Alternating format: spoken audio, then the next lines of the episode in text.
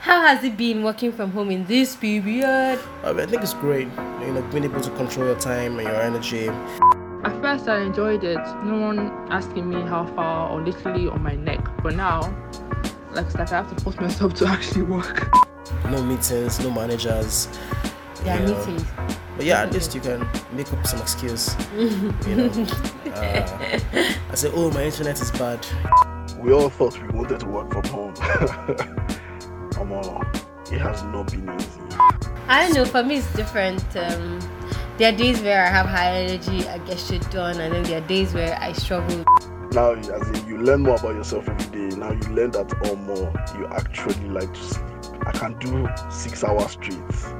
After the lockdown, would you prefer working from home or office? Please better say working I from think office. I think both. baby, I want a mix mash, maybe three days in the office, two days at home. you don't want to spend more time with me.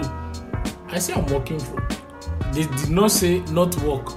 Because if you work from home, you spend more time with me. No, I'm saying both. That's- You want to go out.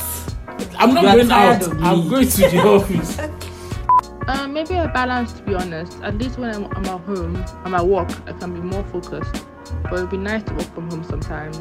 If we even adopt itself, Lagos will be a better state because traffic will be less, quality of life will be better. Who do you miss? Just tell me it's one girl in your office. Edinburgh Catering. One take. One topic, your take.